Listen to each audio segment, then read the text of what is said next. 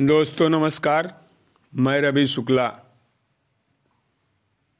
आपका स्वागत करता हूँ, वेलकम करता हूँ, आभार व्यक्त करता हूँ। दोस्तों, आपके सामने प्रस्तुत है मोटिवेशनल दिल से पुस्तक, जो आचार्य प्रशांत जी द्वारा लिखी गई है, का तीसरा अध्याय। दोस्तों, ये ये शुरू होती है प्रश्न से। प्रश्नकर्ता का प्रश्न, प्रणाम आचार्य जी, मैं तेईस साल का हूँ और अभी मैं यूपीएससी में फॉरेस्ट सर्विसेज़ की परीक्षा की तैयारी कर रहा हूँ। अभी मैं घर पर बैठा हूँ और पापा से पैसे लेता हूँ।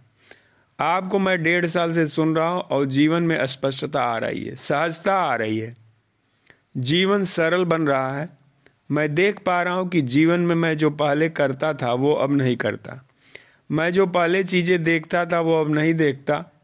लेकिन आचार्य जी वो जानी हुई बातें आलस और अनुशासन की कमी के कारण कर्म में नहीं उतर पाती हैं।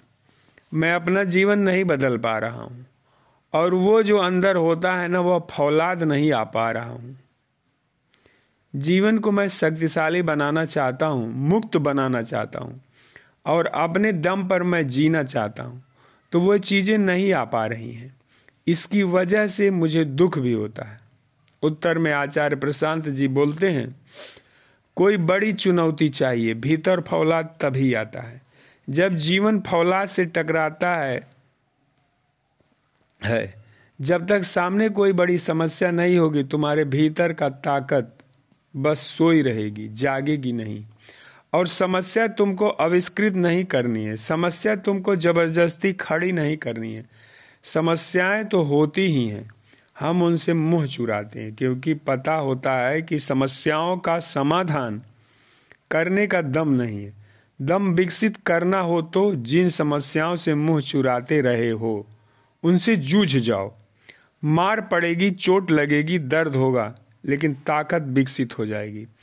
अपनी कई समस्याएँ तो तुमने अभी खुद ही गिना दी, और ये सब इस काबिल हैं कि इनसे संघर्ष किया जाए। करो। मस्तिष्क भी कुछ हद तक शरीर जैसा ही होता है, इसलिए तो उसको सूक्ष्म शरीर बोलते हैं।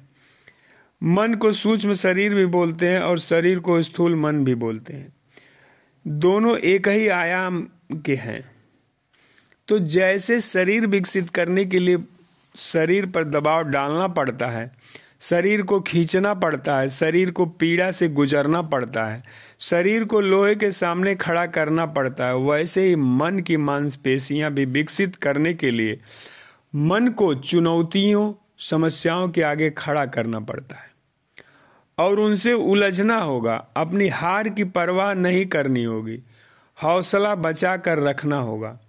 जो समस्याएँ इस लायक हों कि उन्हें संबोधित किया जाए, उनसे संघर्ष किया जाए उनसे पीछे मत हटो। असली समस्याओं से मुँह चुराने का तरीका ये होता है कि छोटी समस्याओं में ही व्यस्त रहो और अपने आप को यह सांत्वना दे लो कि हम कोई खाली थोड़ी ही बैठे हम भी मुश्किलों का सामना कर रहे थे और यह सवाल कभी पूछो ही मत कि उन मुश्किलों का स्तर क्या था। परेशान तो हो, परेशान सभी हैं, मुश्किलें सबकी ज़िंदगी में हैं लेकिन किस तरह की मुश्किलें हैं और वैसी ही मुश्किलें कोई और आपको बताए कि उसकी ज़िंदगी में है तो आप मुस्कुरा दोगे। आप कहोगे, ये लो, ये इन चीज़ों में उलझा हुआ है। और खुद अगर वही सब चल रहा हो जीवन में, वही सब बातें मन में घूमती रहती हों, सर पर चढ़ी बैठी हों तो बस यही समझ लीजिएगा कि जो असली चीज़ है, उससे मुँह चुराया जा रहा है। और असली चीज़ से मेरा मतलब सत्य, मोक्ष, मुक्ति या भगवान नहीं है। असली चीज़ से मेरा मतलब है जीवन की जो केंद्रीय समस्याएँ हैं, जो तुम्हारी असली बेड़ियाँ हैं, उनकी ओर हम देखना भी नहीं चाहते। डर भी लगता है और आहत भी होते हैं। आहत इसलिए होते हैं कि अपमान की बात है ना। इतनी बड़ी बेड़ी है और लिए घूम रहे हैं। और ये अपमान झेल क्यों रहे हैं? डर के मारे कि अगर इस चुनौती का सामना करने जाएँगे तो मार खाएँगे। जो कुछ हाथ में उसको गंवाएँगे, सुविधा, प्रतिष्ठा, आदत, ढर्रा, पैसा, जिस भी चीज़ को मूल्य देते हैं, वो छीन सकता है। तेईस के लड़के को तो वाकई इंकलाबी होना चाहिए। अभी अगर तुम्हारे तेवर बगावती नहीं है तो क्या बीस साल बाद होंगे? तेईस में तो चूल्हा गर्म होता है, कुकर की सीटी अभी भी नहीं बजेगी तो कब बजेगी? ठंडे चूल्हे पर? देखो, जैसे भी तुम अभी जी रहे हो, वैसे तुम इसलिए जी रहे हो, क्योंकि तुम्हें लगता है कि ऐसे ही जिया जा सकता है। जो विकल्प है, वो अजीब और अटपटे लगते हैं ना? उनको ले करके मन कहता होगा कि ऐसे थोड़ी ही होता है। अच्छा ठीक है, वैसे नहीं होता है जैसा विकल्प सुझाते हैं, पर वैसे होता है जिसे जिए जा रहे हो, वो ठीक है। और जैसे जी रहे हो, अगर वो ठीक नहीं है तो उसका विकल्प कितना भी अटपटा लगता हो, उसको स्वीकार करो भाई। वैकल्पिक जीवन थोड़ा सा तो अटपटा लगेगा ही। कभी किसी मोटे आदमी को, बेहद मोटे आदमी को ट्रेड मिल पर दौड़ते हुए देखा देखा है कैसा लगता है? एकदम अटपटा लगता है कि नहीं? हाय कर रहा है, पसीना, हाय हाय कर रहा है, पसीना गिर रहा है। दो मिनट दौड़ता है, फिर स्पीड कम कर देता है। फिर दो मिनट बाद रुक कर पानी पीता है। फिर खुद को ही कुछ बहाना मारता करे, लगता है जूते का फीता खोल गया।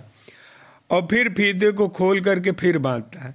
ये तो सब कुछ अटपटा तो लगता ही है, पर विकल्प है कोई इसके अलावा। ये अगर अटपटा है तो वो जैसा शरीर लेकर घूम रहा, वो अटपटा नहीं है। और अगर उस शरीर से मुक्ति चाहिए तो कुछ नया तो करना ही पड़ेगा ना। नए को ही हम अजीब बोल देते हैं। हमें उसकी आदत नहीं है और उसमें दर्द भी लगता है। ट्रेडमिल पर दौड़ना शरीर को तो दर्द ही देता है। बात समझ रहे हैं? हमारा काम ये होता है कि ज़िंदगी जैसे चल रही है, उसको सामान्य या नॉर्मल माने। यह हमारा अंदरूनी गणित है, समझिएगा। जो जैसे जी रहा होता है, उसको वही सामान्य लगता है। वो सामान्य है नहीं, आपको सिर्फ़ उसकी आदत पड़ी इसलिए आप उसे सामान्य बोल रहे हैं। आप में से जो लोग गोवा पहली बार या दूसरी बार ही आए होंगे, वो अगर यहाँ के स्थानीय निवासी हैं, लोकल, उनको देखेंगे तो उनकी कुछ बातें आपको बहुत अजीब या अटपटी लग सकती हैं। क्यों? क्योंकि उनके तौर तरीके आपके तौर तरीके से अलग हैं और आप अपने ही तौर तरीकों को सामान्य मानते हैं। आप कहते हैं, नॉर्मल मैं हूँ तो दूसरा जैसा भी हो, वो क्या हो गया? वो असामान्य हो गया। वो अब नॉर्मल हो गया। तो जैसे आपको अपने अलावा कोई दूसरा आदमी असामान्य लगता है, ना, वैसे ही आपको एक वैकल्पिक जीवन अपने लिए ही एक वैकल्पिक जीवन भी असामान्य लगता है। जब आप उसके बारे में सोचते हैं, कल्पना करते हैं, इसलिए कल्पना वगैरह बहुत नहीं करनी चाहिए। जो सही है, वो करना चाहिए। कल्पना तो सच के खिलाफ ही खड़ी होती है ज़्यादातर। आप किसी से किसी बात पर कुछ संवाद करें, कुछ चर्चा, और आप ये सिद्ध कर देंगे कि आप जो कुछ कह रहे हैं, वो बिल्कुल ठीक है। तो आप पाएँगे कि सामने वाला आपको आखिरी तर्क ये देता है तो फिर क्या करें? दुकान छोड़ दें? अब बात समझ रहे हो? उसका आखिरी तर्क क्या है? वो ये कह रहा है कि बिल्कुल ठीक कहा आपने कि मेरी वर्तमान स्थिति गड़बड़ है, लेकिन विकल्प मुझे स्वीकार नहीं है। विकल्प मुझे बहुत अजीब या अटपटा भयावह लग रहा है। यहाँ फंस जाते हैं। यहाँ कोई नहीं ऐसा बैठा होगा जिसे अपनी वर्तमान स्थिति को लेकर शिकायत नहीं है। जो कुछ चीज़ों को बदलना नहीं चाहता, ठीक बोल रहा हूँ। यहाँ सभी ऐसे बैठे हैं जो कुछ न कुछ ऐसा है जिसको बदलना चाहते हैं, सुधारना चाहते हैं, ऊँचा उठाना चाहते हैं। चाहते हैं तो हो क्यों नहीं रहा है? हो इसलिए नहीं रहा है क्योंकि वर्तमान जीवन का जो विकल्प है, आप उसकी पहले ही कल्पना कर लेते हैं और फिर कहते हैं, ऐसे थोड़े ही होता है। तो क्या करूँ? मैं जान दे दूँ? घर की भाषा भाषी में चीज़ें इस बिंदु पर आ जाती हैं कि नहीं आ जाती हैं। आप सामने वाले को समझा भी दीजिए कि तुमने यहाँ पर ऐसे गलती करी और तुम्हें ऐसे ऐसे करते हो। तो आखिरी तर्क वो आपको क्या दे सकता है? तो क्या करूँ? मैं जान दे दूँ? मेरी फीलिंग की कोई कीमत ही नहीं है। भाई, विकल्प का मूल्यांकन हम बाद में करेंगे। पहले इस बात पर सहमत होना ज़रूरी है कि जो चल रहा है, ये नहीं चलना है। इसके बाद क्या चलना है वो देखा जाएगा। पर आप विकल्प पर पहले कूद जाते हैं और विकल्प पर कूदते इसलिए हैं ताकि जो चल रहा है विकल्प को उससे भी बदतर ठहराया जा सके। समझे बात को? जो चल रहा है वो गड़बड़ है, इस पर तो सब राज़ी हो जाएँगे। हो जाएँगे ना, लेकिन विकल्प वर्तमान स्थिति से भी बदतर है। ये सिद्ध करके हम जो चल रहा है उसको चलाए रखते हैं। और विकल्प बदतर है। वर्तमान स्थिति से ये आपको पता कैसे? आपने उसको अजमाया तो कभी है? नहीं। कैसे पता? पता वता कुछ नहीं है। एक अंदरूनी साजिश है। खुद ही कल्पना करो और कल्पना ही इस तरह से करो जिसमें विकल्प बहुत भयानक सा दिखाई दे। और फिर कहो, देखो, मैंने सिद्ध कर दिया कि विकल्प ठीक नहीं है। सिद्ध कैसे किया? अपनी कल्पना से। जैसे पिजरे में बंद कोई चिड़िया कल्पना करे को खुले आकाश में उड़ रही है और उसको बाज और गिद्ध आकर के ले गए, मार गए, खा गए। ये कल्पना वो क्यों कर रही है? ये कल्पना, ये विचार उसकी साजिश है, अपने ही खिलाफ। ये कल्पना वो इसलिए कर रही है ताकि पिजड़े से बाहर निकलने का श्रम न करना पड़े उसे और पिजड़े में उसे जो सुख, सुविधा और मुक्ति की रोटी, मुफ़्त की रोटी खाने की आदत लग गई है वो चलती रहे।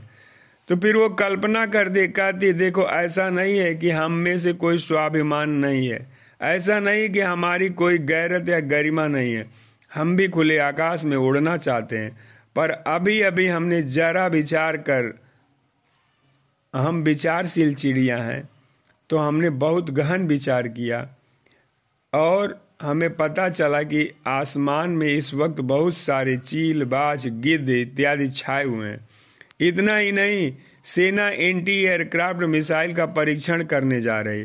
ग्राउंड टू एयर तो फायर करेंगे, ज़मीन से मिसाइलें आएँगी। मैं उड़ रही हूँ, मुझे लग सकती है। अभी अभी ताज़ा खबर आई है, आकाश मिसाइल का परीक्षण होने वाला। एकदम बुद्धिजीवी चिड़िया है विचारक हमारी ही तरह। विकल्प का उसने वैचारिक तल पर पूरा परीक्षण कर डाला और निष्कर्ष भी निकाल लिया। और निष्कर्ष तो साहब हमेशा एक ही निकलता है। क्या? जो चल रहा है वही ठीक है। चलने दो क्योंकि विकल्प इससे भी खराब है। कर लीजिए, आपकी ज़िंदगी है। आपको यही खेल खेलना है तो खेलिए, खेलते रहिए।